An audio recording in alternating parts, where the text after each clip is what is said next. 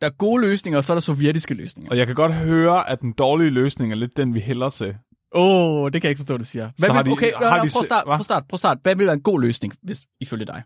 Det vil være at flyve et eller andet henover og smide af, ligesom de okay. gjorde med Tjernobyl. Ja, men du skal tage, hvis du flyder ret, skal det være ret højt oppe, fordi den kan jo ikke rigtig... Flammen er helt oppe i et hundrede og tyve meters højde, jo. Og så skal de skyde det med en kanon. Hey Flemming, ved du, det gør? Nej. De skød det med kjolen.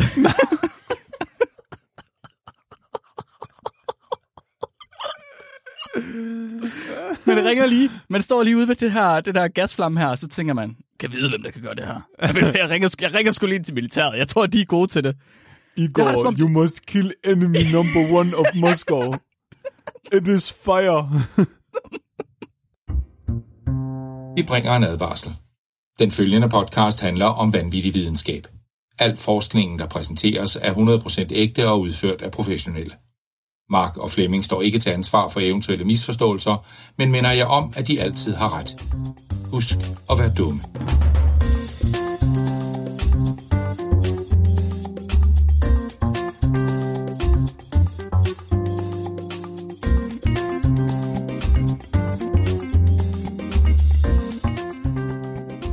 Hej og velkommen til Videnskabeligt Udfordret, din bro til vanvittig videnskab. Jeg er Torsinge Avenger Flemming. Og jeg har brændt gas af i tre år, Mark Lyng. Kun tre år? Kun tre år, Flemming. Jeg har brændt gas af i snart tredive år, altså. Du er simpelthen så fucking ulækker, Flemming. Undskyld. Krat, prøv at, det er jo ikke prutter, jeg snakker om, vel? Hvad er det så? Er det ikke altid prutter? Jeg troede altid, det var prutter. Det er altid, det, kan, det skal altid komme an på kropsgasser og kropsvæsker for dig. Det er utroligt. Kan du ikke tænke på noget andet end kropslige væsker, Flemming? Men er det ikke det, podcasten handler om? Jo, okay. Men ikke lige i dag. Nå. Okay, det er faktisk gas. Okay, det er dinosaurprutter. Færd. Åh, oh, det er faktisk ret sejt. Vi skal snakke om dinosaurprutter. Dinosaurprutter? Ja, er det ikke det? Okay, er naturgas ikke bare dinosaurprutter? Juridisk set, jo. Ikke også? Og det så øh, øh, olie det dinosaursauce. Jeg troede, det var, det var meget tynd mave. Æ, nej, nej, det er bare dinosaur. Det er jo lavet, det er bare sovs, der er lavet rådne dinosaurer. Det smager også lidt sådan. Det er ligesom det der garum, at romerne de spiste. At det rådne fiskeaffald. Det har jeg aldrig hørt om. Det lyder virkelig ulækkert. Det er det originale ketchup. Det er rådne fiskerester. Ja, har du ikke hørt om det? Nej, det har jeg ikke. Nå, det behøver vi okay. ikke snakke om. Nej, nej, nej, nej. Okay, okay, okay. Lad os, lad os komme i gang. Lad os komme i gang i stedet for. Så... Hvorfor skal vi snakke om gas i dag? Det er et rigtig godt spørgsmål. Det skal vi, fordi at øh, vi skal snakke lidt om Rusland. Jeg synes, at det blev relevant at, øhm, at tage Rusland op. Jeg ved ikke, om der er andre, der har lagt mærke til, men Rusland er meget medierne her for tidligt. Ej, det er fandme ja. synd for dem, at de er blevet så uretfærdigt behandlet af NATO. Ja, det er helt vildt. Det er som om, at alle er bare imod dem lige pludselig. Jeg ja, hvad sker der? Og det synes jeg faktisk er lidt ærgerligt, fordi et eller andet sted, så har, så har Rusland altså også gjort mange gode ting. Nej, var det ikke? Hvad? Ja. Snakker vi om Rusland eller Sovjetunionen? Nu bliver jeg i tvivl. Åh, undskyld. Sovjetunionen. Det er min fejl. Godt Sovjetunionen så, ja. har gjort mange gode ting. Det er og det, vi skal frygtelige ting. Ja, ja, ja. Vi skal snakke om Sovjetunionen i stedet for. Ja. Æh, fordi jeg kom sådan til at tænke på, med den her, udbrud, det her krig, der ligesom er udbrudt i Ukraine, så blev jeg og andre måske lidt bekymret for en atomkrig. Jeg ved ikke, hvordan har du selv tænkt, at det kunne ske, Flemming? Altså, jeg har været inde og kigge... Øh... på øh, Google Maps, og så har jeg sådan ja. prøvet at vurdere, hvor hvis der, der blev smidt en at hvor vil man smide en atombombe, og vil den nå til Torsinge? Og tror, hvis, selv hvis de smider en rimelig stor atombombe i Odense, så tror jeg faktisk, altså så ligner det bare, at du ved, som på Sundbroen forsvinder, men det er det. Hvem fanden gider, altså... Men så på den anden side, så, så, så vi så fanget, ikke? Så Torsinge fanget alene med Langeland og Ærø. Mm. Og det, det ved jeg faktisk, så tror jeg faktisk næsten hellere bare, at jeg vil dø. Kunne du forestille dig et radioaktivt postapokalyptisk land med Langeland og Ærø? Det vil virkelig være, det vil virkelig være fucked up. Det er, de første, det er de første øer, man sætter mur op imod. Men man kan sige, at hvis alle på Torsinge blev dødssyge af strålesyge og mutanter, mm. så ville vi sådan nogenlunde være på niveau med Langeland. Nå ja, så er I cirka lige. Ja. Rigtigt. Jamen, jeg har også tænkt sådan lidt over, at det, altså, det virker som om Putins finger, den klør. Uh-huh. Og øh, det er måske det er rimelig klart for de fleste, at øh, den samling af atomvåben, der er i Rusland, det, det, det er nok til at jævne jorden. Så er der ikke meget jord tilbage. Ah, du vil nok rimelig sikkert dø. Ja, mig? Du bor derinde, hvor det hele det sker. Jeg tror ikke bare, det er mig. Jeg tror, det er de fleste. Øh, men jeg siger, lad os se det på den lyse side. Måske så er Putin slet ikke så gal, som vi forventer. Måske så er han lige så fornuftig som hans forgænger. Hans forgænger fra Sovjetunionen. Fordi hans forgænger fra Sovjetunionen, de så atomvåben. Og så så de potentiale. Ikke bare til krig, Flemming, men til fredelige formål. Ja, tak. Vi skal ikke, vi skal ikke, vi skal fordømme brugen af atomvåben til krig, og så skal vi forelske brugen af atomvåben til fredelige formål. Til gavn for den sovjetiske nationale økonomi. Flemming. Altså ikke bare atomkraft, men at atombomber. Atombomben. Til... Atombomber. Ikke atomkraft, ikke atomenergi, atomvåben, og det er sådan, det er beskrevet. Det, altså, jeg tænker bare til næste år, nede i Harald Nyborg, ikke? Ja. Så, så er det atomborbomber og atom...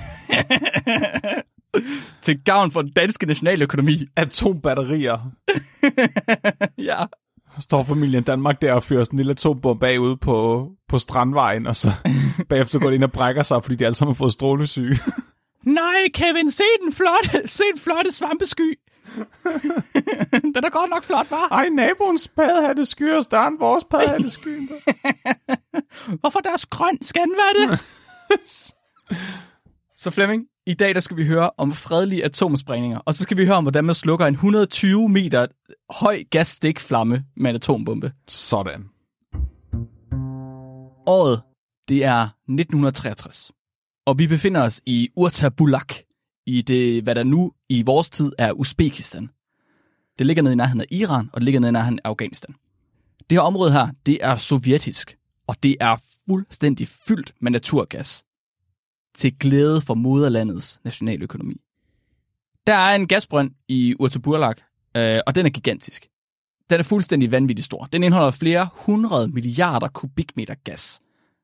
Det ligger alt sammen i undergrunden, og det ligger med et tryk på tre hundrede atmosfærer, og en høj koncentration af svovlbrinter. Der er pisse meget gas i undergrunden i Urtabulak. Åh, oh, det er bare jorden, der har holdt på en kæmpe stor prut.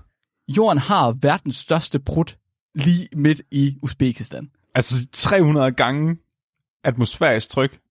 Ja. Det er edderdelende dyt med mere, end min kompressor, den kan lave.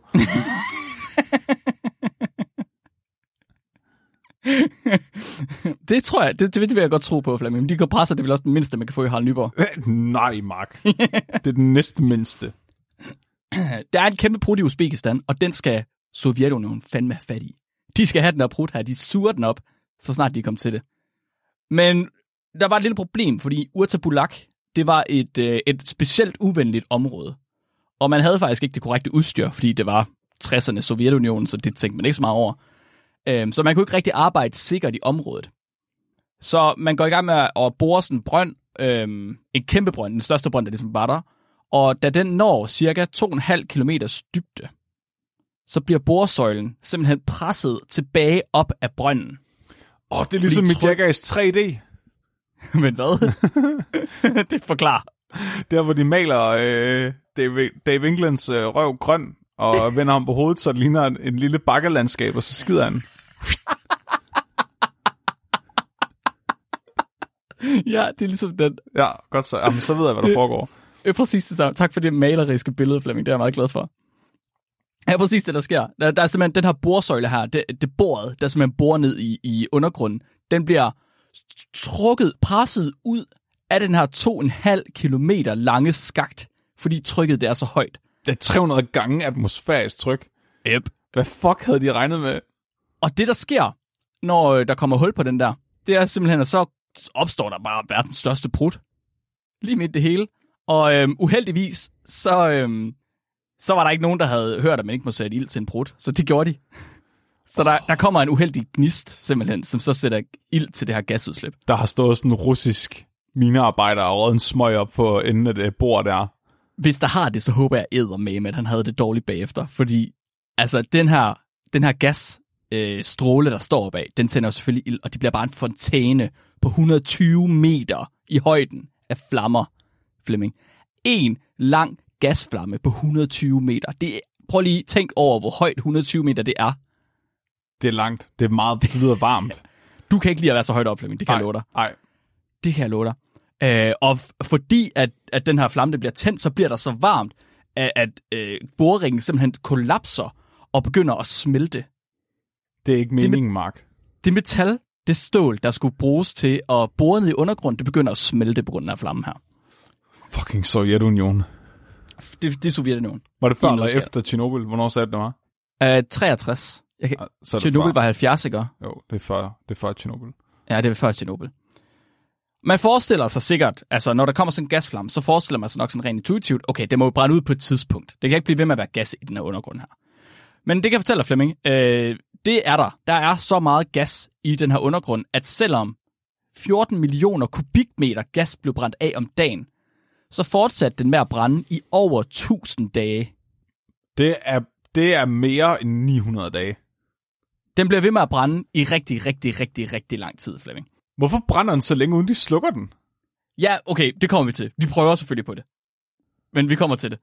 Så den her lyd, der er af den her gasfontæne, det bliver beskrevet som tusind jetmotorer, der kører på fulde omdrejninger på én gang. Flammen, den var så varm, at det har været umuligt at opholde sig tættere på end tre hundrede meter. Man kunne ikke, komme, man, man kunne ikke være tre hundrede meter fra den her flamme her, så, så var det så varmt, at man ikke kunne være der.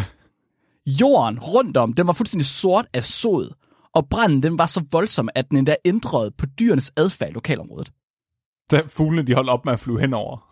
Der var fugle, der fløj ind over, og når det skete, altså der var simpelthen fugle og insekter og andre ting, der blev tiltrukket, specielt om natten, af den her store lyskejle, ikke? Og altså, de russerne, de beskriver, at de simpelthen bare, at de brændte op og faldt ned. Og de nåede ikke, og øh, altså, der var ikke mere fugl tilbage, når først de ramte jorden. Det lyder som afsnit af The Simpsons, det der. Ja, fuldstændig. Hvor Homer, han sidder og, og passer på flammen. Fuldstændig. Det ville være Homer, der havde lavet det her, det er der ingen tvivl om. Det er den der for evigt brændende dæk, hvad hedder det? Dækbrand, de har. Det er jo selvfølgelig ikke pisse fedt, det her, hvis du skal være tvivl. Det er jo ikke noget, man tænker, ah, hvor nice, så har vi sgu da bare lige sådan en flamme, de kan gå ind og varme sig lidt på en gang imellem. Uh, de fleste, specielt Sovjetunionen i tresserne, havde nok mm, lidt mere lyst til at bruge den her gas her til for eksempel at tænde for komfurer et mm. eller andet sted. Varme til uh, moderlandet. Ja, det kunne være fedt nok at have noget gas til Leningrad, der de faktisk også, bruger mindre. De kunne også sælge det til Tyskland. Man kunne også sælge det til Tyskland, hvis det var det. Man ville måske få nogle penge ud af det igen. Jeg ved ikke, om Tyskland de havde penge til at købe sådan noget på det tidspunkt. Det, det havde de nok ikke. Det er ikke så vigtigt. Man ville jo for eksempel gerne bruge sådan noget gas her til at varme op i Leningrad, øh, som brugte mindre per dag, end den her flamme her, den brændte af. Den her flamme her, den brændte mere gas af, end man får brugt i hele Leningrad. Hvor, hvor mange mennesker boede der i Leningrad? Ved du det? Leningrad er kæmpestor. Okay. Jeg kan ikke huske, hvor mange mennesker var. Er det større end Tåsinge? Ja, noget større end Tåsinge. Åh, oh, shit, mand. Det, det er meget ild. Uh, så man, man vil jo gerne pr- forsøge at stoppe den. Det er ligesom, den skal stoppes, vi skal have gjort noget, så vi kan få en kontrol over det igen. Deres første idé for at stoppe den her, det var simpelthen bare at sætte en muffe ned i hullet. Jeg ved ikke, hvor mange der kender, der, der ved, hvad, hvad en muffe er. Altså, en muffe, det er bare et lille ekstra stykke rør, man kan sætte ned over et andet stykke rør. Og det, de ville her, det var at sætte en lille krydsventil ned. Så simpelthen, altså hvis jeg forestiller jer et gadekryds som et rør, og så ville man gerne have, så man kunne kontrollere den selvfølgelig, så man kunne åbne og lukke for hanerne.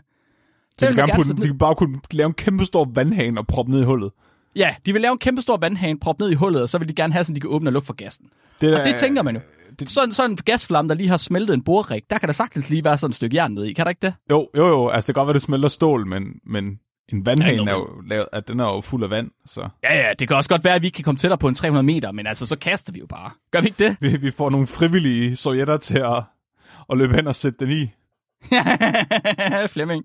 Hvis vi nu giver dem rigtig meget solcreme på. Flemming, det gjorde man.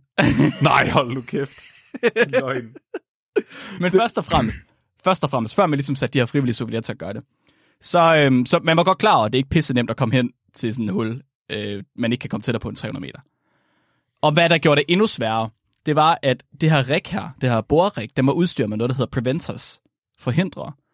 Så øhm, altså det, er, det, det er sådan et juletræ af forskellige ventiler, så altså, hvis I forestiller det mest komplekse stykke rør, jeg overhovedet kan, med ventiler, der kan åbne og lukkes på alle mulige forskellige måder, det er, det er en preventer. Den er i virkeligheden lavet til, at hvis der sker et blowout, hvor, som der er gjort her, hvor gassen er rørt øh, igennem for hurtigt, at så vil gassen ryge ud af alle de her mange ventiler her, i stedet for at smadre alting. Mm. Men den her preventer har ikke været god nok. I det her tilfælde er så trykket der for højt, og det betyder, at gassen simpelthen stadig er smadret ud af alle ventiler på preventeren, og der er ild i samtlige af de her stikflammer, der kommer ud af den her preventer her. Ups. Så, så du skal forestille dig, at der er en stor stikflamme, der står lodret op i luften på hundrede og tyve meter. Men samtidig med det, så har du seksogtredive andre stikflammer, der går i en fin cirkel rundt om, og en fin øh, cirkel altså rundt om, hvad skal man sige, sidelæns, men også op og ned. Så det er, det, det er ligesom Kylo Rens lyssværd i, øh, i Star Wars, de nye Star Wars-film, men bare, du ved, hundrede gange værre. Sejt. Ja. Satan! Det var det, der var. Det var det sygeste black metal albumcover, de nogensinde har fået lavet der. Det er bare, det er seks hundrede stikflammer. Det er også navnet på det album, by the ja, way. seks hundrede stikflammer. seks hundrede stikflammer. Så det er, lidt, det er lidt noget lort. Så ikke nok med, at hovedflammen, den er så varm, at du ikke kan nærme dig den. Hvis du så endelig skulle komme tæt på, så skal du ligesom Mission Impossible, der er igennem alle de her mange stikflammer her, for at undgå at blive brændt og skåret i stykker af Kylo Rens lyssværd. Og med det her gasudslip, der kom så også meget store mængder af meget giftige svovlbrinter, der simpelthen fortrænger ilten i området og kvæler dig. Sådan. Så det var et pissefedt sted at arbejde. Det var de rigtig glade for. Øh, der var nogle grusere, der simpelthen bare tænkte, det her det er en fed mulighed, det kan jeg lige skrive på mit C V, hvis jeg overlever. Competent. Die for motherland. Ja, præcis, Flemming. Præcis, Flemming. Det er jo generelt svært at komme i nærheden af det her brændende hul i jorden. Så det skal de sovjetiske comrades selvfølgelig. Ja. Right? For mother Russia. Det er bare oh, det første, der står på deres C V. Jeg er, ja. død, for, jeg er død for moderlandet. Hvorfor vil du så arbejde her? Njet. Ja.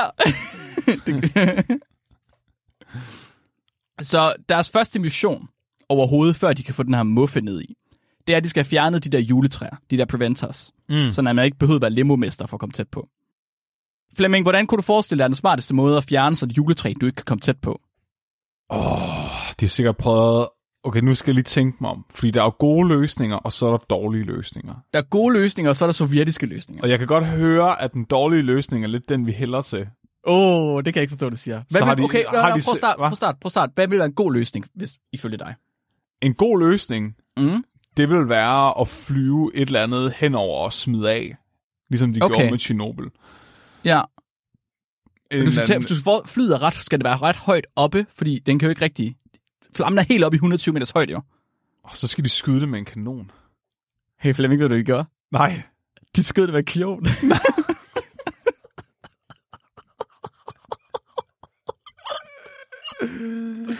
Men det ringer lige. Man står lige ude ved det her, det der gasflamme her, og så tænker man, kan vide, hvem der kan gøre det her. Jeg ringer, jeg ringer sgu lige ind til militæret. Jeg tror, de er gode til det.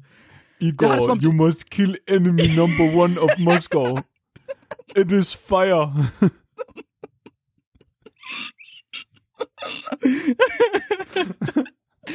How do we prevent the fire? We shoot the fire. With cannon. With Russian military technology.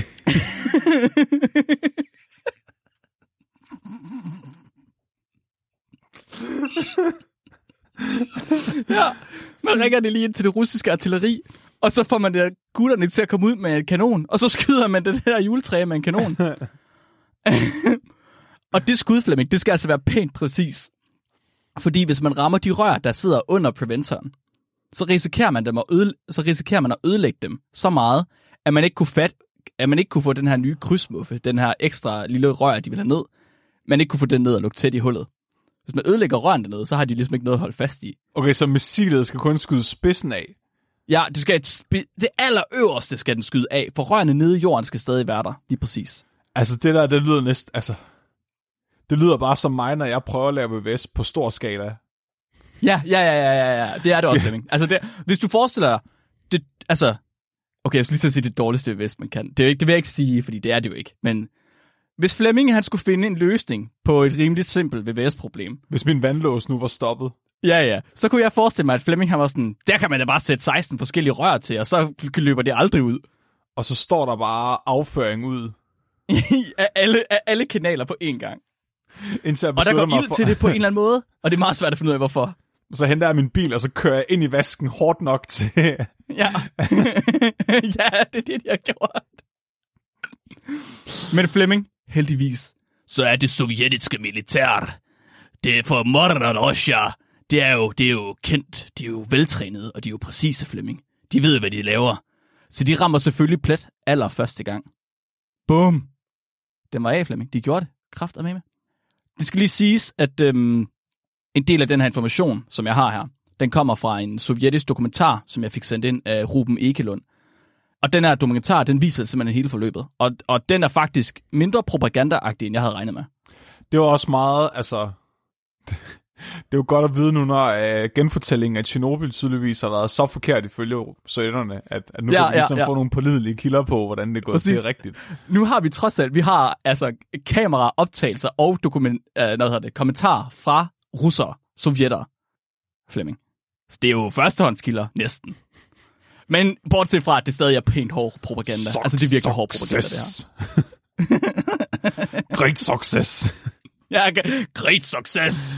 Even Mother Nature will lose to the power of communism. Even fire will bow to Mother Russia. We will shoot fire with cannon.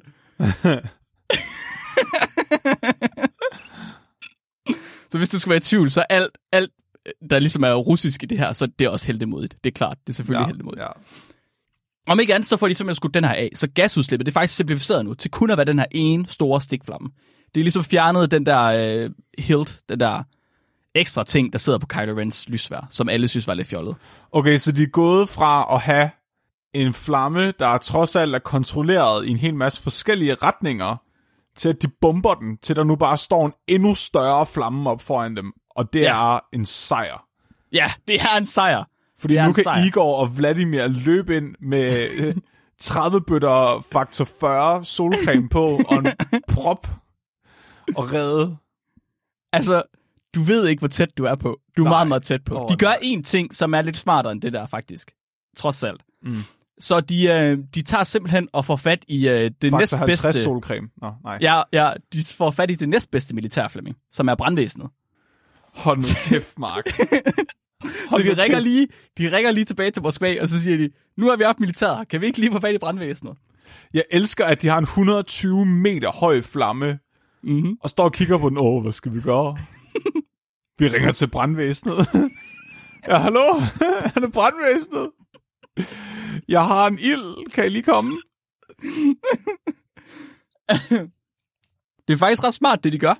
Fordi de tager simpelthen i en... I, øhm du ved, hele radiusen rundt om flammen. Ja. Der tager de simpelthen og lægger brandslanger, så de er vinklet opad, og så kan de faktisk lave en vandparaply. Den slukker ikke branden, fordi branden er så høj, du kan ikke slukke den. Men de kan faktisk, de kan sørge for, at der ikke er nogen flamme fra jorden og ti meter op. Giver det mening? Ja, så der først, går først ild i gassen efter paraplyen. Ja, lige præcis, så der går først ild i gassen efter paraplyen højere oppe. Men det betyder, at russerne faktisk kunne løbe ind og så arbejde under paraplyen. Det er ret fucked mens der de har vandet tændt. Det er ret sindssygt tænkt. Men det er stadig så varmt øh, og så farligt, at altså, de bliver smurt ind i flydende mudder. Bare for at køle sig ned, og de bliver konstant afkølet med de her øh, slanger her. Men så får de simpelthen kørt en lille bitte kran ind med det her nye T-stykke her. Fordi det kørt ind, og så får de det sat ned i hullet og får den til at lukke tæt. Og så har de faktisk fået sat muffen ned. Og, og nu ved man, det er Sovjetunionen, ikke? Ja. Så nu kan jeg ikke lade være med at tænke på, øh, at den der prop der, den sikkert er designet forkert. Det er ligesom med Tjernobyl. De første af de der robotter, de sendte op på taget, ja. Der havde de ikke ville indrømme, hvor stort et fuck-up det var, hvor radioaktivt der var. Så de fik bare lavet nogle robotter, der slet ikke kunne tåle niveauet af radioaktivitet. Ja, ja. Er, det, er det den prop, der er blevet designet nu? Den er sikkert, un, den er sikkert underdesignet, så den kan den ikke holde til det tryk der, og så blæser den bare op. Øh, proppen var faktisk okay. Der var nogle andre ting, de ikke lige havde tænkt over. Nå. Så proppen var ikke bare en prop. Det var, jeg snakkede om, som jeg snakkede om, så var det sådan, jeg sagde en krydsmuffe, men det var i virkeligheden en form for en nyt juletræ.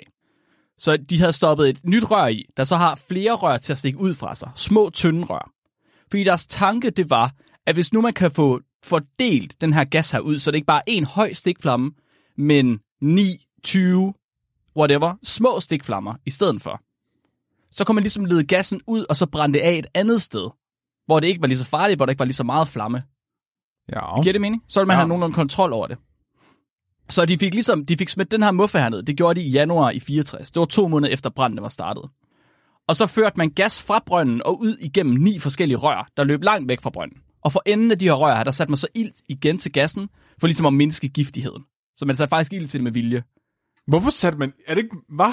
Nej, men det er fordi, at det var... Nu har de fået slukket ilden, og så satte de ild til lortet igen. Ja, det er fordi, det er nemmere at kontrollere, når det er en mindre rør på den måde. Så den kan man komme tæt på, og så rent faktisk få lukket, hvis det er det, man vil. Men hvorfor vil det overhovedet sætte ild til det til at starte med, når det endelig har fået slukket ilden? Jamen, det er fordi, at de lader gassen løbe ud, fordi ellers så kommer der for meget tryk på. Så det er simpelthen fordi, de ikke har infrastrukturen til at afsætte gassen endnu? Ja, præcis. Så er det en fucking god idé at lave hullet. Ja, ja, ja, det var en skide god idé. Men det var fordi, det var meningen, at de skulle tankes op på en eller anden måde, tror det, jeg. Det er ligesom, det du tænker, ej, jeg er tørstig, jeg, jeg, tager, jeg skal lige tage den her øl og hælde op i et glas, men så begynder du at hælde, inden du har fundet glasset op i skabet, og så går du med den der fucking øl i hånden, og i panik og hælder du over det hele, og det, det falder dig ikke ind, at du måske skulle have hældet glasset, inden du begyndte at hælde. Og så sætter du ild til det? Så, og så, nej, så hælder du det ned over din hånd, så det løber ud mellem dine fingre, fordi så er det meget bedre, at det ah, løber ja, fem ja. stråler. Jamen, det er smart, er det ikke det? Jo. Det, der sker, det er, at øhm, men den der rørføring, man havde lagt, så den der krydsmuffe, jeg snakkede om, det var i praksis, så er det en masse forskellige stykker rør forbundet med samlinger. Så det er ikke bare én muffe. Det var et juletræ, ligesom vi snakkede om før. En masse forskellige rør, man ligesom havde skruet fast og samlet på alle mulige forskellige måder. Og de skulle jo gå dybt nok ned i hullet, til at de kunne få forbindelse til gassen, før der var gået ild i den. Right? Mm-hmm. Men samtidig, så skulle det hele være smalt nok til, at det rent faktisk kunne komme igennem den rørføring, der allerede var. Ja. Og det, de havde gjort, det var, at de havde taget hele det der juletræ, de havde, og så havde de sænket det ti meter ned i brønden. Og allerede ti meter ned i brønden, der var trykket så højt, at de samlinger, de havde lavet med alt det her, de kunne ikke holde tæt. No. Det, sprang ikke, det sprang ikke i luften, men det begyndte ligesom at lække. No. Og så begyndte gassen at sive lidt ud. Det begyndte faktisk at sive ud af brønden, og ud i det sandsten, der var i det omkringliggende områder. Det var ikke nok sandsten, og det er ikke basically ligesom en stor svamp. Jo, agtigt. Øhm, det kan man sige. Og når det så kommer ud i sandstenene, så løber det ligesom fra sandstenen, og så kan det faktisk løbe op igen. Det er mega porøst. Så det kan faktisk løbe op igennem det jord, der nogle gange er ovenover. Fedt. Og det betyder simpelthen, at mens man står der, så begynder der lige pludselig at gå hul på jorden. Sådan en hister her, så begynder der bare at komme sådan nogle huller, hvor du siger... Pst, pst, Og øh, så begynder der simpelthen at udbryde en masse små gejser, der spyrer svovlbrinter op i luften. Sådan. Og de har videoer af det, og sandet, det bliver bogstaveligt talt gjort flydende. Altså, du, har du set det der øh, liquif- hvad hedder det, liquefaction eller sådan noget? Ja, når, når, når sandet vibrerer med en meget bestemt øh, ja. frekvens eller et eller andet, så, Præcis. så hvis, det hvis, ligesom hvis væske. Du sætter, ja, hvis du puster luft op igennem sand ved Nå, den sådan... rigtige tryk eller sådan noget, ja. så kan du få det til at blive flydende, altså bliver det til kviksand, basically. Oh, eller til en nej. væske. Det var det, der skete her, så alt sandet i området, det blev faktisk til en væske. Og hele området, det begynder at ligne et flod, man bruger til river rafting. Og der, så kom der krater, der kom rigtig mange krater, der kom faktisk så meget. Man begynder at, man begynder at frygte for områdets luftkvalitet. Og når man gør det i nitten fireogtres i Sovjetunionen, så ved man, at den er gal. Så ja. skal man have gjort et eller andet. Ja, der er ikke noget radioaktiv stråling her. Det... Det var, der var ikke noget radioaktiv stråling her. Nej, der var ikke noget gas. Så øh, man vælger simpelthen at ringe til Moskva og sige, gutter, kan I ikke lige sende militæret igen? We need bigger communism. We... More cannon. This gas is not for the greater good. This, this gas is common election and democracy. Så man ringer, man ringer til Igor, og man ringer oh, til, til, til uh, Natasha, og så får man dem til at komme, og så skyder de uh, muffen af igen, så man har stikflammen en gang til. Han gik simpelthen tilbage til stikflammen, fordi det var bare mere sikkert, åbenbart. Der går to år ud over det her, og i løbet af de næste to år, der forsøger man at slukke den her brand her, på alle de måder, man overhovedet kan. Så man kender godt til blowouts. De har været der mange gange før, både ved olie og ved gas og ved andre ting. Man ved godt, det er noget, man gerne vil af med, man har ligesom haft det før, man kender godt metoder til at prøve at fjerne det igen. Så man har brugt flere af de metoder her. Man har for eksempel, så har man prøvet at bore en brønd ved siden af den originale brønd, og så vil man pumpe vand ned sammen med gassen. Altså ned, der hvor gassen den var i sit reservoir, mm. for simpelthen at sænke gasflådet, så det ikke var så voldsomt. Ja, det virkede ikke. Det gjorde ikke skid. Nå. Så forsøgte man også at bore to andre brønde, hvor man simpelthen lavede sådan nogle forgreninger i bunden. Så forestillede man at bore hele vejen ned i en lang Øh, tunnel. Ja. Og så nede for enden, der bruger man så en masse ekstra andre tunneller, sådan prøver ligesom at, at finde den originale brønd. Ja. Så det er ligesom øh, muldvarper, der graver gange, og så prøver at gange ind, grave ind i hinandens gange. Ja. Ja. Øh, men problemet, man kunne ikke ramme den originale boring, fordi man fandt ud af, at den originale boring, den var pisse skæv. Sådan. Så nede i to komma fem kilometers dybde, der, var den, der havde den afveget fra sin placering, fra sin originale placering op på jorden med hundrede og tyve meter. Men man ved ikke, hvorhen. De havde fået lidt for meget vodka den dag. Eller lidt ja, for ja, lidt, ja. De havde fået for lidt vodka den dag. Deres, deres sigtekorn var ikke kalibreret. Nej, nej. Hold kæft, mand. Så man havde ligesom ikke boret lige ned, man havde boret skævt ned, uden at vide det. Og man havde boret så meget skævt ned, at man var hundrede og tyve meter væk fra det originale punkt. Men man ved ikke, hvad for en retning. Så man havde faktisk ikke nogen anelse om, hvor bunden af brønden den var henne overhovedet. Så øhm, den her gassøjle her i Urtabulak, den får lov til at brænde i over tre år. Og man har ikke nogen som helst anelse om, hvad man skal gøre. Åh, oh, må jeg gætte? Man har ikke nogen anelse, Flemming. Der er ikke noget at gætte på. Men man ved ikke, hvad man skal gøre. Hvad kan man gøre? Hvad kan man gøre, Flemming? Hvad kunne man gøre? Der har været, sikkert været mange gode idéer. Der har sikkert været mange. Jeg tror, der har været mange af sådan nogle gode, øh, du ved, vodka-sessioner, hvor man lige har været sådan, man kan sgu da også bare få muldvarper til at fjerne det. Kan man ikke det? Hvad med, vi alle sammen bare tager bukserne af og går over og tisser på den? Det kan den sikkert ikke så godt lide. I kan lige prøve at tisse på mig, så det kan jeg nemlig helt uha, det vil jeg ikke have. Det synes jeg godt nok er ulækkert. Jeg vidste ikke, så Tjernobyl var russisk. Men det er bare ved... ligesom et rigtig stort numsehul midt ude i det hele. Det er da egentlig meget dejligt. Så hvad kan man gøre, Flemming? Man ved ikke, hvad man gør. Men samtidig, så vil man jo også gerne have den her gas her, fordi fjorten millioner kubikmeter om dagen, det er jo mere, end hvad hele Leningrad den brugte den dag. Og vi fik lige at vide på Discord, at i dag der er der fem millioner mennesker i Sankt Petersborg, som var Leningrad. Så det er Danmark. Næsten yeah, Danmark. Ja, basically Danmark. Og med gaspriserne i dag, så jeg regner lige hurtigt ud, at hvis vi brugte de gaspriser, vi har i dag, som selvfølgelig er lidt høje på grund af krigen og sådan noget, men så vil det koste os cirka to hundrede millioner danske kroner om dagen at brænde så meget gas af. Mm. Og i alt, så vil de løbe os op i to hundrede og fjorten milliarder kroner for hele afbrænding, hvis det skete i dag. Sådan. Det er også ret mange penge, faktisk. to hundrede og fjorten milliarder kroner, Flemming. Er du godt klar, hvor mange bajer det er? Det er rimelig dyr ild, det der. Det er eddermame. Jeg kunne, jeg kunne, jeg kunne sætte min låter for, at jeg kunne bruge de penge på noget bedre. Ja. Kæft, det er mange penge. Heldigvis, Flemming, så får de sig en idé. Der er nogen, der får en idé. Fordi Sovjetunionen, den begynder i tresserne på et program, som de kalder for Nuclear Explosions for the National Economy. Og her var ideen simpelthen, at atomvåben, de skulle have udvidet deres anvendelsesmuligheder. Atomvåben, Flemming, det er ikke bare våben. Det er en misforståelse. Jeg ved godt, det ligger i navnet, men det er en fejldefinering. Det er ikke sådan, det er. Atomvåben, det er meget mere end bare våben, og den sovjetiske repræsentant for F N fortalt tilbage i tresserne. Selvom U S S R, det Soviet Union, selvom det Soviet Union, de vil sørge for at have så mange radioaktive våben, som det måtte være nødvendigt i den uheldige situation, hvor en krig skulle opstå. Det er i dag.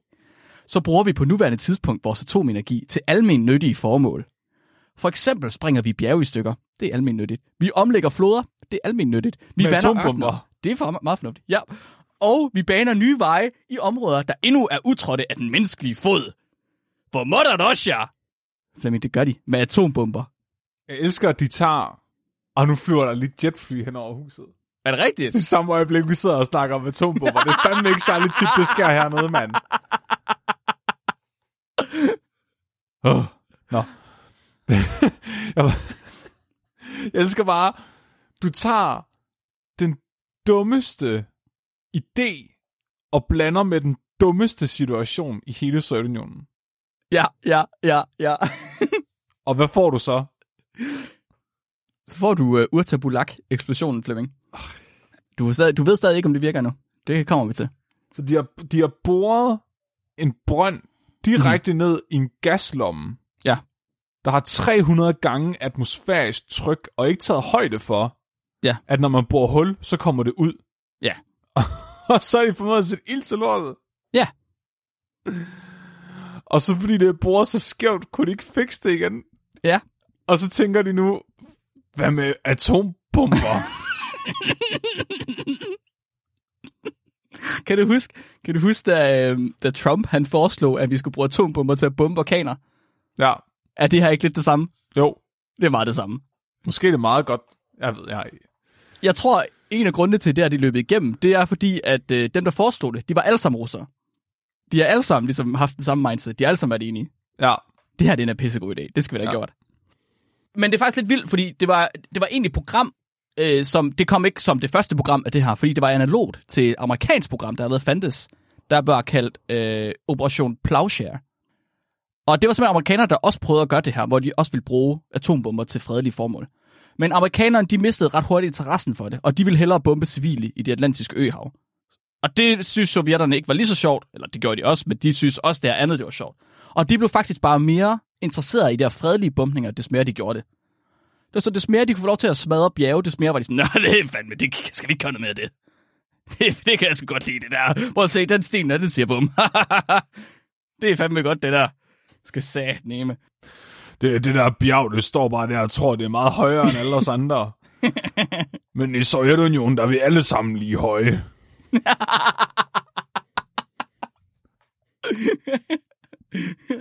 Læg dig. Bomb the mountains for communism. I alt, Flemming, så ender russerne, sovjetterne, de ender med at udføre et hundrede og seksoghalvtreds atombombesprængninger i det sovjetiske økonomis navn. Hvor mange? et hundrede og seksoghalvtreds. Hold da kæft, mand. Og jeg kan fortælle dig, øh, U S A, de lavede omkring femogtyve, så synes jeg ikke, det var sjovt mere. Okay, og det er endda U S A. Og det er U S A, ja, lige præcis. Ja. Og øh, det startede jo egentlig som forskning, det her. Det var egentlig, fordi de ville vide, hvad sker der, når man gør det? Kan man overhovedet gøre det? Men jeg ved ikke, om det er bare mig. For mig er russerne lidt kendt for, at det går meget hurtigt fra at være forskning, til at blive praktisk almindeligt. Mm. Måske også We have dårlig. Corona vaccine. Ja, præcis, præcis. It is Sputnik one. It is already human trial twenty years. Get it now and vodka free.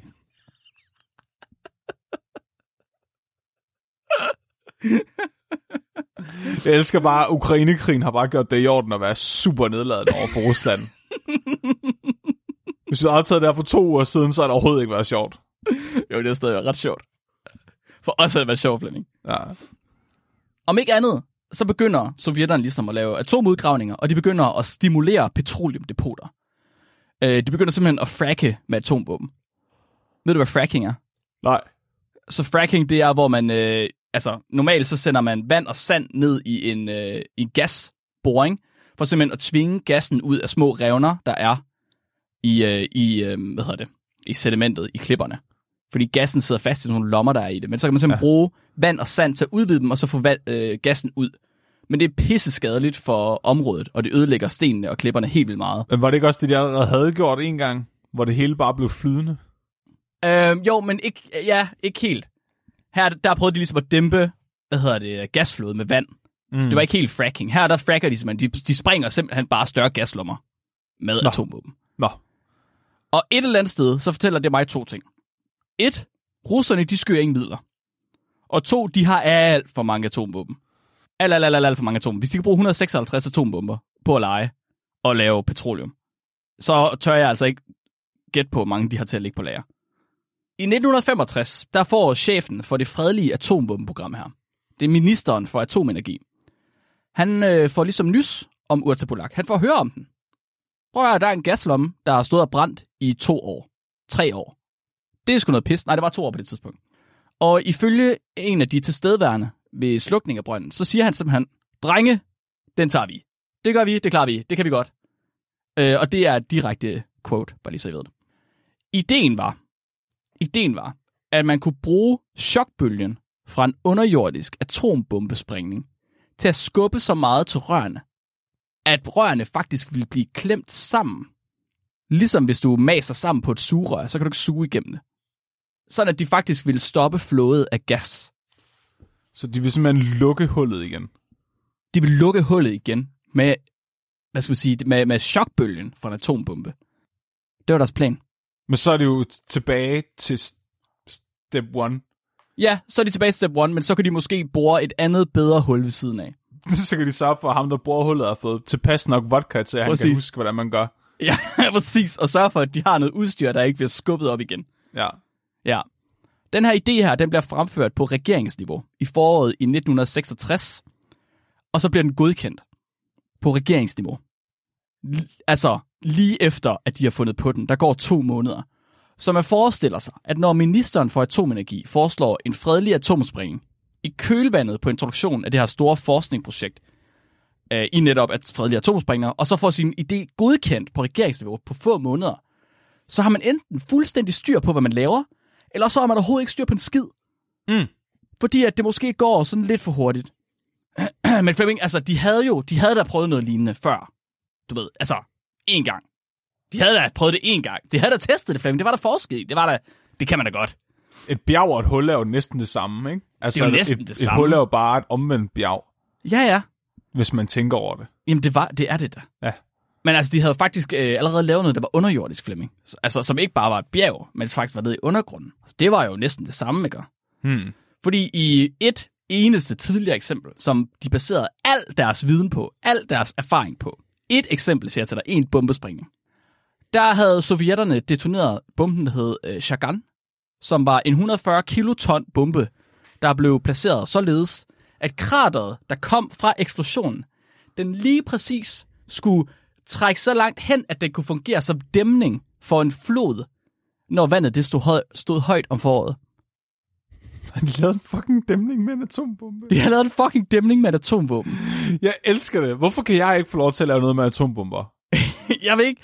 Man skal virkelig, virkelig, virkelig være præcis. Jeg vil gerne have en havedam. Kan vi ikke grave en atombombe ned ud i min have? Okay, nu spørger jeg lige om noget, Flemming. Hvor mm. godt vil du forvente, at det virker? At springe en atombombe for at lukke et hul? Nej, at springe en atombombe for at lave en dam. Det tænker jeg går meget godt. Ja, hvor, hvor godt? Bedre end godt. Ja, rart. Måske lidt for godt? Lidt for godt. Kunne det gå lidt for godt? Jeg tænker måske, at det bliver en meget stor havedam. Kunne det blive en sø? Det vil jo ikke. Altså, så kunne jeg sidde på andet træk. Ja, det er selvfølgelig tænker, rigtigt, så, så det er ikke altså, det kommer an på, at man er villig til at rykke sin ramme for, hvad der er godt, Mark. Jamen, det er selvfølgelig rigtigt. I så, i, så fald, I så fald, så gik det jo faktisk rigtig godt for russerne i deres første forsøg. Nå. Fordi den her eksplosion her, den endte, i stedet for at lave den her dæmning her, så endte man at lave en ny hundrede meter dyb flod på ti millioner kubikmeter, der stadig er radioaktiv i dag. Det er nogle spændende regnbuer, man kan fange den sø. Så jeg fandme lover dig for. Bunden, den er lavet af sådan en sammensmeltning af sand og sten, som man kalder for trinitit. Fordi det blev så varmt. Sejt. Det radioaktive nedfald fra den her, det blev målt i Japan. Selvom sprængningen, den altså foregik i Kazakhstan, som er seks tusind kilometer væk. Kom til Kazakhstan! Get nuclear put and take fish! Mit frie vodka. Så øh, det fungerede meget, at de fik da lavet en dæmning og fjernet en flod og lavet en ny. Ej, hvor elsker. Jeg synes, det er så ærgerligt, Sovjetunionen gik i opløsning. Ja, kæft, de har mange gode idéer. Ja. Altså, det er jo, Flemming, det er jo, det er jo definitionen på great success. Det er, altså, great det er sådan, at, success. Det er sådan, at al videnskab burde foregå. Det er det fandme. Og det mener jeg helt inden for hjertet af. Det er slet ikke tvivl om. Og Flemming, når noget det er så great en succes, så skal det selvfølgelig gentages. Det kan ikke stå alene sådan et tilfælde. Det skal man gøre igen. Og det skal man selvfølgelig gentage i Uzbekistan. Det er klart. Så øh, man nedsætter en komité af fysikere, geologer, naturgaseksperter, atomvåbendesignere og øh, andre officielle mennesker og militærfolk til simpelthen forbereder den her sprængning her. Og selvom det lyder som om, vi genier, vi joker, Flemming, vi joker med det her. Vi, vi får det til at lyde som om, de her mennesker, de er ikke specielt intelligente. Men det er trods alt nogle af Sovjetunionens allerbedste hoveder til det her. Og det har det nok ikke været, da de bruger det første hul. Jeg vil ikke sige, at jeg ikke tænker, de er intelligente. Jeg tænker bare, at det er sådan nogle ligesom os, der ja. har fået alt for mange forskningsmidler, og så har der slet ikke været nogen, der har stået og gokket med hovedet med etik. Jeg tror, hvis, at vi havde, hvis vi havde fået forskningsmidler til, hvad vi ville, og der ikke var nogen, der havde sat nogle etiske grænser for os, så havde, så havde vi lavet noget, der var meget værre. Det har du fuldstændig ret i. Jeg kunne springe en atombombe i et eller andet. Det kan jeg fandme love dig for, at jeg gjorde. Jeg havde, gen, jeg havde gensplicet magnetiske høns. Ja, lige med det samme. Ja. Lige med det samme. Har du aldrig prøvet at spille bingo med de der magnetiske mønter? Nej. Jo, jo, jo, jo. jo, jo. Hvor du tager den der stang hen over bingopladen, og så swooper alle mønterne op. Du skal have det som en høne i stedet for. Jamen, så, det, jeg tænker, hvis du nu laver, hvis du nu gensplicer høns, så de bliver magnetiske, så kan du bare tage sådan en kæmpe stor stang og køre ind over hønsehuset, når de skal slagtes, så siger det bare lige flup, flup, flup, flup, flup, så er der alle høns, der på sådan en stor pind. Så der var det med at samle æggene også. Ja, så kan du bare det mega hurtigt rundt, så ryger alle fjerne af, så bliver de pillet. Det er smart. Det er virkelig ja. smart. Ja. Kunne man gøre æggene magnetiske også, så man bare lige, når man skal ind og tage æggene, så bare lige... Så holder du bare stegepanden op, så er det omelet. Ja, kæft, det er smart. Det tænker jeg. Men altså, det kan vi ikke have noget af, fordi etik, Mark. Ja, ja, ja. Etik. Ja. Og oh, det kan godt være, at de, altså, de her sovjetter her, de har jo heller ikke rigtig haft det. Så det kan jo godt lyde lidt som om, at de er gået ind i det her med hovedet under armen. Det ved jeg ikke, om det lyder som om for dig. Ej. Ej. De har styr på, hvad de laver. Ja. Men altså, det, det gjorde de faktisk ikke helt. Altså, de gjorde i virkeligheden et, et rimelig grundigt stykke forarbejde. Så man, man, det her, det blev ligesom bestemt, at man skulle det her i foråret seksogtres. Og det var et halvt år, før man valgte at lave sprængningen. Og i den her tid, der lavede man flere ekspeditioner til området. Og her arbejdede man jo så. Det var jo de to øh, frivillige russer, øh, Igor og Natasha, der arbejdede under ekstreme forhold. fyrre til halvtreds grader i skyggen. For simpelthen at teste boreudstyr, for at bestemme dybde, for at bestemme vinkel, for at bestemme bombens design til selve sprængningen. Man undersøgte simpelthen alt på forhånd. Mange de har bare, mennesker. De har, bare, de har, været efter, de har efterladt Natasha og Igor der i et halvt år, og så er de kommet tilbage, og så sidder de bare med solbriller på en havestol hver, og så er de bare lavet sådan en rødt kryds to meter længere inden. Yes, yes. Uh, our calculations say bomb there.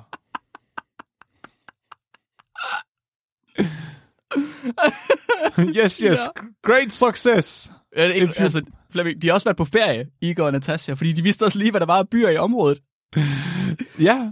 Så de kendte for eksempel til den, øh, den kulturelle oldtidsby Bukhara, der var halvfems kilometer fra brønden.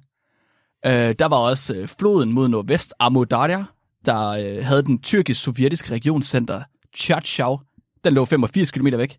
Mm. Den tætteste byggelse, der var i nærheden, den hed Denkiskul, og den lå kun syvogtyve kilometer fra brønden.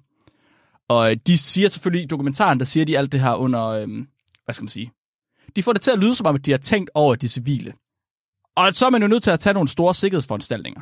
Fordi man skulle gerne undgå at evakuere nogle af de her, fordi så ville det jo ikke være for nationaløkonomi, Flemming. Og man skulle jo nødig risikere at sætte tusindvis af mennesker ud af deres hjem. Men ifølge forskerne, så var det ikke noget problem. Der var ingen problem her. Sprænger atombombe, det er fandme fint, Flemming. Om det er sandt eller russisk, det ved kun historien. Den der gamle by, den var sikkert også bygget af nogen, der ikke var kommunister. Ja, det for, kan jeg love dig for. Så det har ikke nogen plads. De har jo haft en religion, Flemming. Ja. Fy for satan. Hvad er det for noget pis? Så øhm, man siger, de skal have det Igor og Natasha igen, der har sagt, nej, nej, vi har været derovre, der er ikke nogen, de har det fint. Only old things.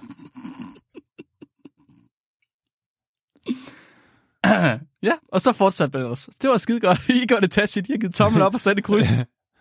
We have river here. It is not radioactive yet. Great disappointment. Only clean drinking water.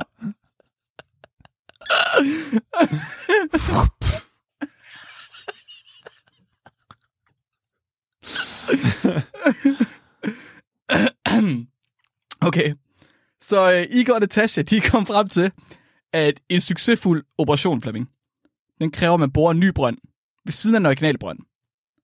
Og man skal bore den i en vinkel, så man nærmer sig den originale brønd. Selvom man ikke ved, hvor den er henne. Man, man har en idé om det, men man er ikke helt sikker. Men, så man skal have en vinkel, så man ligesom kommer tættere og tættere på. Så borer man øh, den her, øh, den nye brønd, borer man i en dybde på halvanden kilometer, som er en kilometer kortere end den første brønd. Og det gør man for ligesom at undgå de her store afvigelser, som du snakkede om. Så nu er der kun tres meters forskel i, hvor den kan være henne. Så man kan komme lidt tættere på og være lidt mere sikker på, at man er det rigtige sted. Og så gjorde man det også, fordi at lige det område, der var der et lag af sandsten, øh, som nemt kunne give efter for trykbølgen. Og samtidig med, så lå der ovenover et lag af ler, som ligesom ville lukke sammen, og så ville det lukke for et eventuelt krydsflow af gas. Så forestil dig, at hvis nu bomben den springer, og den i virkeligheden får sat forbindelse mellem de to brønde, så vil gassen jo bare løbe ud af den første brønd, ind i den næste brønd og op igen. Så vil den bare have flyttet flammen. Så den bare flyttet flammen. Men det, de så har gjort her i stedet for, det er, at de simpelthen har sørget for, at øh, der var ler ovenover, der hvor de ville springe. Sådan at det ler, det ville lukke ind over hullet. og så luk for gassen, fordi ler er basically ikke permeabelt mm. for gas på den måde.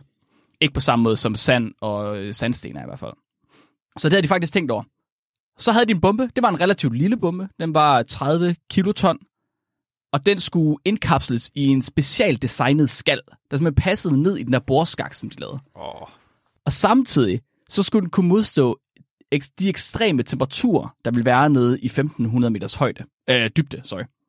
Det var man ikke lige vant til. Så man er simpelthen udstyret med ekstra køling, og så tog man foranstaltninger for at sørge for, at halveringstiden af de elementer, man brugte i bomben, at de faktisk var så lave som overhovedet muligt. For netop at sørge for, at det ikke ville være radioaktivt i alt for lang tid. Da jeg hørte det, Flemming, der var jeg alligevel sådan, okay, det havde jeg faktisk ikke regnet med, at man ville tænke over. Du puttede en hel masse jodtabletter ned i. Smurt den ind i jodet, Flemming. Ja. Hele, dø, hele ideen her. Det var hele jo, døen. Sorry, hele døen. Hele ideen, det var jo, at, at, at det var trykbølgen, der skulle mase gasledningen sammen. Så man regnede faktisk også ud, hvor lang tid det ville tage for trykbølgen at komme fra dens originale position, den originale sprængning, og hen til den originale boring og luk for gasledning. Mm-hmm. Det kunne man simpelthen regne ud, hvor lang tid det ville tage for den at bevæge sig derhen. Og man fik det til at være, det er igen Igor Natasha, det er lige så at lave hovedregning, lidt uh, back of the envelope, og har fået det til treogtyve sekunder. Det er kunne ret lige... lang tid. Jeg skulle lige til at sige, kunne du forestille dig det? treogtyve fucking sekunder, du skal sidde og vente på, at det har gået rigtigt, eller har vi bare bumpet et eller andet for ingen uh, verdensnytte? Det er så lang tid at sidde til. treogtyve sekunder for trykbølgen og gå gennem alt det der sandsten. Ja, præcis. Det er ret sindssygt. Så ville du nærmest kunne se jorden flytte sig sådan i real time. Ja, bortset fra, at de ligesom springer den under. Så jeg ved faktisk ikke, om de kunne se det på overfladen. Nej. Fordi jeg tror ikke, at den har kunne bevæge jorden i så højt oppe. Det er jeg ikke helt sikker på. Nej. Ja, okay. Men om ikke andet. Øh, vi går fra, at det er forår, til at det bliver sommer. Og i sommeren i nitten seksogtres... der sætter man de her nye, specielt designede borerigs op. Og man er simpelthen specielt designede borerigs, de skal kunne holde til noget, Flemming. Så man sætter dem op i ørkenen, væk fra den, fra den originale bro. Så de har ikke lavet mod mørk øh, chokolade den her gang? de har ikke lavet, nej, nej, nej. Det er ikke, øh, det er ikke, det er ikke jetbeams, der kommer til at smelte de her steel øh, jet, ja, jetfuel og steelbeams. Så man laver den her nye brønd her, og så kalder man den for et dræberbrønd. Og den her dræberbrønd, den havde specielt høje krav, altså virkelig høje krav. Alt udstyr, det skulle være i den fineste stand. De tog fandme ikke, altså det skulle ikke være ligesom første gang, de brugte en brønd, Flemming. Nu skulle det bare være i orden. Så øhm, de har de der, de der øhm, hvad hedder det, ja, bor er det basically. Det er sådan nogle øhm, små, åh, ligesom, at, ligesom når man undersænker et hul. Giver det mening for dig? Ja, de der, øh, den der kejle, du borer med til sidst. Ja, tak. Det er en kejle med tænder på, med, med ja. diamantspidser øh, på. En dø, en dyvel. Dævl, nej, ikke helt, det. det er ikke vigtigt. Det er, så, så alle ved det. Det er ikke et ja. bord, som vi kender det som almindeligt, fordi det ville ikke kunne komme igennem alting, og det skulle skubbe, det ville skulle skubbe jorden op, hvilket ikke rigtig giver mening. Så i stedet for, så er det sådan en, øh, sådan, sådan en lille kejle med tænder på, der så man kan smadre det væk og skubbe det ud. Det er sådan en meget ond nissehue, der drejer. En meget ond nissehue, lige præcis, Flemming. Det her, det skulle være der, og det skulle være i fineste stand. Der må ikke være en eneste hak i nogle af de her tænder her. Det skulle være fuldstændig fri for skader. Der må ikke ske nogen fejl overhovedet, fordi hvis der gjorde det, så risikerede man, at bomben den kom til at sidde fat, fast midt i skakten, mm. i stedet for at komme hele vejen ned. Godt. Yes, præcis. Det ville være rigtig dejligt, ikke? Ja, det er rart. Ja, det ville, det, det ville være... Skulle du lige forestille dig, at der er sådan en bombe, der stopper ved øh, hundrede meter? Og så står man der og sådan lidt, nå, skal vi springe den alligevel? Har en meget lang pind, så kan vi lige skubbe. Pust for helvede, Natasha. Nej, ikke for ikke, ikke slå for hårdt for satan, er du sindssyg. We, uh, we, we must put in another bomb to bomb the bomb into place. Så man bruger det her hul her, og så øh, sørger man for at holde temperaturen dernede konstant også. Det gør man simpelthen ved at putte halvflydende mudder i, som er øh, kølet i varmeveksler på forhånd. Kold mudder. Kold mudder, simpelthen. Så er der kontrolstationer i nærheden. Og de kontrolstationer, de er til for, at man har signalering til selve sprængstoffet, så man kan sige, nu skal det sige bum. Men i de kontrolstationer er der også måleudstyr. Øh, måleudstyr som tensometer, som seismometer og dosimeter. Og det er udstyr, der måler skælvinger, og det er udstyr, der måler radioaktivitet. Fordi man vil også godt bruge det her som en mulighed for at lære, hvad der sker mm. med underjordiske atomsprængninger. Hvad gør de ved det omkringliggende miljø? Ægte videnskab. Rent ægte videnskab. Den niogtyvende september nitten seksogtres, der blev sprængladningen kørt til dræberbrønden. Man forbinder den til kontrolstationerne med de her nødvendige kabler, og så gjorde de klar til at sænke ned i brønden. Halvanden kilometer skulle den her bombe her, Flemming. Bomben skulle bevæge sig halvanden kilometer igennem undergrunden. Det foregår ved en hastighed på en meter per tre sekunder. Det er rimelig hurtigt. Satneme, det kunne godt vinde for mig lidt, det kan jeg love dig for. Mens man gør det her, så holder man konstant øje med dybde, med lufttryk, med spændinger på kabler, med temperatur. Man gør alt, hvad man overhovedet kan for at undgå, at den her bombe han sidder fast. Der er tre lastbiler, der holder i nærheden med sprængkabler, for de at fodre de her kabler ned til bomben. Efter fem kvarter, femoghalvfjerds minutter, der er bomben sænket ned til den her måldybde her. Og så lukker man brønden til med cement. Men hælder halvanden kilometer cement ned i den her brønd her. Det er noget meget langt cement. En meget lang cement. Tidligt morgen den næste dag, den tredivte september nitten seksogtres. Gasbranden, den har nu været i gang i over tusind dage. Brønden, den er fuldstændig øde og fuldstændig forladt. Alle de har trukket sig i sikkerhed minimum fem kilometer fra sprængstedet. Ved men, kommando... Men får den så en lærestreg, den ild var. Ja, nu skal den sige. Nu skal den lære opføre sig ordentligt. Skal den far, så skal nu skal den på en masse smæk, skal den. En atombombe. Ved kommandopunktet, der står der militær, der står forsker, der står ingeniør, og der står arbejder. Og de gør sig alle sammen klar til at lukke det første gasblowout nogensinde med en atombombe. Så er der nedtælling. ti, ni, otte, syv, seks, fem, fire, tre, to, en. Oh. Og så springer den. Nej. Og eksplosionen, den er voldsom. De har sat kameraer op, som bliver rystet fuldstændig ud af position. Alle de venter i stilhed. De tæller sekunderne. Et, to, tre, ti. Gasflammen, den brænder stadig. Der er ingen forskel efter ti sekunder. elleve, tolv, tretten, tyve. Der er stadig ikke sket noget, Flemming. Oh. Altså, virker det? Virker det ikke? enogtyve, toogtyve, treogtyve. Og så lige så stille, lige så stille, så begynder gasflammen at sænke sig. Nej. Lige så stille, så falder den sammen, og så dør den ud. Fuldstændig antiklimaktisk.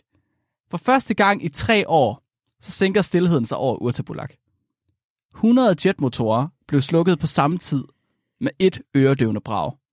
Det var hans mest sindssyge grillfest, der endelig overstået. Ikke længere skal uskyldige brevduer restes. Åh, oh, fuck. Eksplosionen, den er simpelthen klemt gasledningen sammen, og branden, den er blevet slukket. Det virkede fandme, Flemming. Det virkede. Det er sindssygt. De har, Sovjetunionen har slukket en gasflamme med en atombombe. Jeg elsker, hvordan du præsenterer, at de, at de har ordnet deres egen fuck-up som en kæmpe stor succes ja, ja, og ja. Innovation. Ja. Flemming har selv vasket sine bukser, efter han sked i dem. Og det, ko, det tog ham kun tre uger, folkens. Og han brugte vand. Så øhm, aftermath over krateret, der har de øh, sendt radiologiske målefly ind, der er pakket ind i strålesikkert materiale, for at teste luftsikkerheden. Og den første måling, den kommer ind. I en højde fra tre tusind til femogtyve tusind meter, der er radioaktiven, radioaktiviteten uændret. Så der er ingen radioaktivitet i det høje luftlag. Der er heller ingen metangas derop, så luftrummet det er sikkert. Så sender de Igor ind, pakket ind i øh, en hvid, øh, hvad, hvad, hvad skal man kalde det, sådan en øh, mejeridragt, og gående med en geigertæller. Og så i, øh, i dokumentaren, der øh, ser man, han lige kommer tilbage, og så vinker han lige med der geigertæller der. Og så er de sådan, fedt, så er der frit. Det er godt. Alle må være der nu. Nu løber jeg bare ind. Og så kaster han blod op på indersiden af dragten. Og det var godt, fordi det så Sovjetunionens farver. Men det så, det så kameraet ikke, Flemming. Nå. Så ifølge kameraet, så var radioaktiviteten uændret. Den var øh, ikke over baggrundsniveau. Så området er sikkert. Man hælder flydende mudder ned i den her tidligere brændende brønd, og så dækker man den til med jord. Og øh, jeg kan fortælle, at området det er så varmt, at jorden den bobler. Og man er nødt til at køle de her køretøjers hjul med vand. Great success! Flemmer. Okay, så analogien med, at jeg skulle ordne min vandlås. Ja. Må jeg først prøve at fikse den med fusket V V S, og så bagefter beslutter mig for at bare køre ind i vasken med min bil. Mhm. Slutter med, at jeg bare stryger en tændstik og brænder hele huset ned, fordi så er der ikke længere nogen prop i min vandlås. Ja. Godt. En god idé. Kan ja. du forestille dig, hvis vandlåsen var det eneste, der stod tilbage? Ja. Det var faktisk det, jeg havde forestillet mig om den her historie her. Så øhm, to dage senere, der har man allerede boret en ny brønd, og er klar til at pumpe gas op igen. Undskyld, prøv lige at sige det igen. To dage senere, der har man allerede boret den nye brønd, og er klar til at pumpe, pumpe gas op igen. Det er næsten som om det her det havde været meget nemmere, hvis de bare havde gjort det ordentligt første gang. Kæft, mand. Der, man, man... der er en eller anden, der har været med til den her boring, der har fået lov til at drikke noget te bagefter. Det tror jeg simpelthen. Det tror jeg, det er man nødt til. Men jeg ved ikke, om de mennesker, der har været med til at lave boringen, også er de samme mennesker, der har været med til at lukke den igen bagefter. Fordi så er de jo i virkeligheden både, så skal de både straffes og højt dekoreres. Hmm. I don't know. Hmm. Sovjetunionen, de kigger på den her bombning, og så siger de, det er fandme fedt. Det var en stor succes. Det skal vi gøre igen. Så de gør det t- altså fire gange mere. To gange virker det, to gange virker det ikke. Og øh, den her uovertrufne succesrate, som Rusland de user, som jo er på lidt over halvtreds procent, det gør, at øh, da der var, kan du huske oliespildet fra B P øh, Oil i den mexikanske golf? Øh, ja. Ja, Rusland de kigger på den, og så siger de, hvorfor kan I ikke lukke den? Jeg skulle da bare springe atombombe. Det er kraftedeme dumt, det der. Det der forurening der, det bomber vi bare. Det skal bare bombes væk. Det har vi gjort masser af gange. I kan bare kigge på os. Vi har dokumentar om det. Vi er pissegode til det. Oh, man, skal bare sende, man skal bare sende Igor og Natasha ud til at springe lort af med kanonen og sætte rødt kryds. Okay. Så bliver det godt. Det gjorde man ikke, hvis, hvis nogen skulle være i tvivl. Man, man lukkede ikke den hullet i den mexikanske golf med en atombombe. Øv. Ja, man, for, man havde en idé om, at der måske var lidt for høj biodiversitet der, til at det var en god idé. Man kunne også bare sejle derud på en lille tømmerflåde. Så kunne man tisse ud over kanten. Vil det lukke hullet? Nej, men det ville føles dejligt.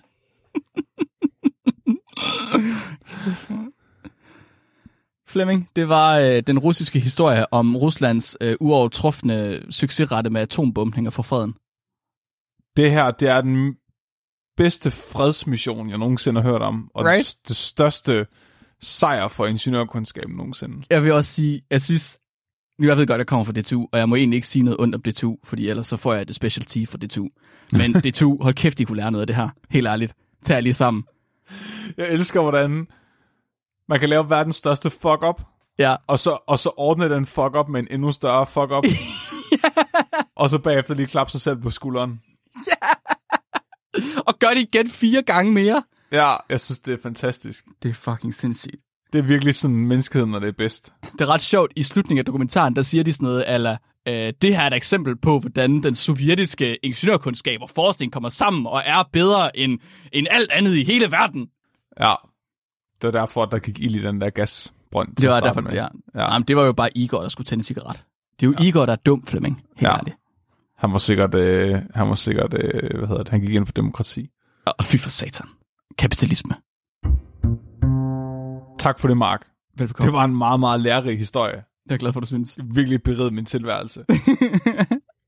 Har vi nogle lytterspørgsmål i dag? Åh oh, ja. Yeah. Vi har fået et lytterspørgsmål fra Jakob Clausen.